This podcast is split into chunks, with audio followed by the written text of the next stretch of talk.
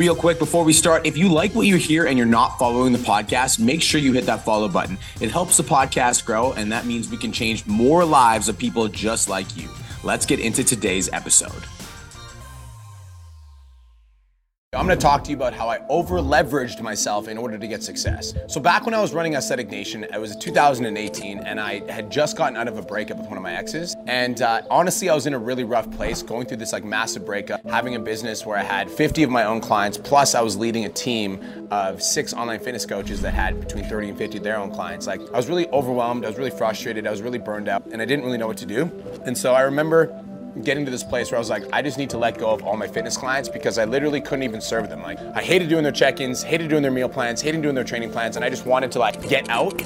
I just wanted to like do something different. So I fired all of my fitness clients. I literally called all 50 of them one day and I was like, guys, one at a time, I'm just not happy. I just can't do this anymore. Like, I don't feel good serving you anymore. I don't feel excited about showing up for you anymore. And so I'm gonna divide all of my clients up with my coaches. I'm like, I'm gonna send you with a coach that I think is best for you. And that was it. So just like that, my personal income from my own clients went from fifteen to $20,000 a month down to zero. And the only money that I was making at the time was the 20 to 30% commission that I was taking from my trainer. And so if you think about it, I had six trainers on the team. They were making about $10,000 each. The company's commission would have been around eight to ten thousand dollars a month. And obviously we had a bunch of like, you know, whether that be software, etc., all these different expenses. And so my personal take home was about five thousand dollars a month in 2018 after I fired all my fitness clients. I didn't really know what I wanted to do. I was unhappy. I knew that I had the knowledge to be able to help personal trainers scale their business because I had done it like with my own business and I had all of these trainers get success, but I didn't know what I was gonna do with that knowledge. And so what I did is I decided I was like, I need to get into business coaching. I've been thinking about getting into business coaching. I'm mentoring all these trainers anyways. I just wanna do it. And so I, I went out and I researched and I found a mentor and the mentor, his name was Scott Oldford and he's not doing it anymore, but really great mentor back in the day. And so I found Scott Oldford, he had this course, it was $15,000 USD and I had $20,000 in my bank. And that money that I had in the actual bank didn't fully belong to me. Like it belonged to the trainers that were on the team. And I knew that I wanted to hire a mentor, but I didn't personally have the money in my account. And so what I did is I actually over leveraged myself and I borrowed money from the bank account that I was supposed to pay out the trainers at the end of the month. And I used that money to invest in the mentor. Now I did that knowing that if I didn't make that money back before the 30 days, that I wouldn't be able to pay my trainers. And when I say I over leveraged myself, I literally put myself in a situation where it was do or die. I was like, if I don't make this money, I'm not gonna be able to pay my trainers. I'm gonna be able, I'm gonna be a thief. I'm gonna be like a liar. I'm gonna be this guy that literally stole money from people. So I was like, I either need to make this business coaching program work or I am a scam artist and I'm a scumbag and I'm a loser.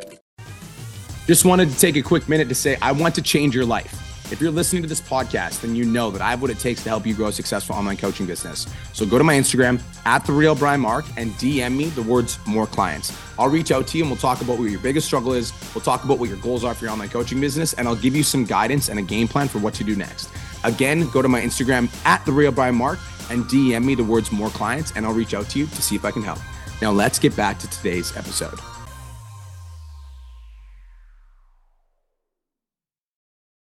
So I decided I was gonna make it work. And I bought the program and I spent the next 30 days, I am not exaggerating, working 12 to 14 hours every single day, studying modules, implementing, studying modules, implementing, studying modules, implementing. I literally did everything in my power for the next 30 days to implement and execute on the strategies that were given inside of that program. And 22 days later, I was in Vancouver. I booked a couple sales calls using the stuff that I learned in the course. I was on this call and I dropped the price for this guy. And he hesitated for a second, asked me if I could cut him a deal. I said no. He sat there and he was like, okay, let's do it. And that was $5,000. And that $5,000 that I made from that one client that I sold in that one moment literally paid back the money that I needed to be back in the account before the end of the 30 days. And I was able to pay out my trainers from the money that I over leveraged. And so right after that, I went out to the tattoo shop and I got a tattoo of a boat on fire. It represents burning the boats and cutting off all other options other than success. Two weeks after that, I traveled to Bali. I was there for uh, it, was, it was three or four weeks, and in Bali, I ended up signing five to ten business coaching clients while I was on that trip. Right after the Vancouver sign, so in Bali, I got a phoenix, and the phoenix emerges from the ashes and the fire of the boat, and the phoenix represents rising from the ashes. So I set my boat on fire, and then I got a phoenix to represent the emergence of that. I think a lot of people don't get success in their life because they hold on to what they have. And they're like, oh, I don't have a lot of money, and I can't afford that mentor, or I gotta save, or I'm just saving up for the mentor, or like I only have two thousand dollars in my bank, and the mentor cost me a thousand, so I gotta make sure I have like enough money in the bank for like three months. Like that's the fucking wrong mindset. That's the mindset that will hold you back from success because you're literally banking on the fact that you're not gonna win. Like what the f- That's like the worst mindset you could possibly ever have. It's like I made that investment knowing that if I don't win, I'm literally screwed. And so the only option was to win. It's like I ain't gonna not feed my trainers. I ain't gonna not eat. I'm not gonna be that guy. I'm gonna figure it out. But so many of you never do that because you're like waiting. You're like, oh, like, you know, I need to wait until I have the money for the mentor. Like, remember when Cole De Silva hired me as his fitness coach? He never actually told me this until Uh, a year or two of us being friends. When I became Cole's fitness coach, he, it was $350 a month. And for the first two months, three months, whatever, on the third month, he actually sold his brother's Xbox and his brother's games to be in the program. And he never told me this until, you know, after a year of being friends. And I, when I asked him, I was like, why did you do that? He's like, bro, I was willing to do anything I possibly could to be around you and to be around the environment because I knew it's what I needed to grow. And now Cole and I live in mansions next to each other, making millions of dollars a year. We own a gym together, brothers for life, because he was willing to bet on himself. And so, for all of you that are listening to this right now that have a little bit of money in the bank and you're saving it for that rainy day, you're saving for that time, like invest in yourself.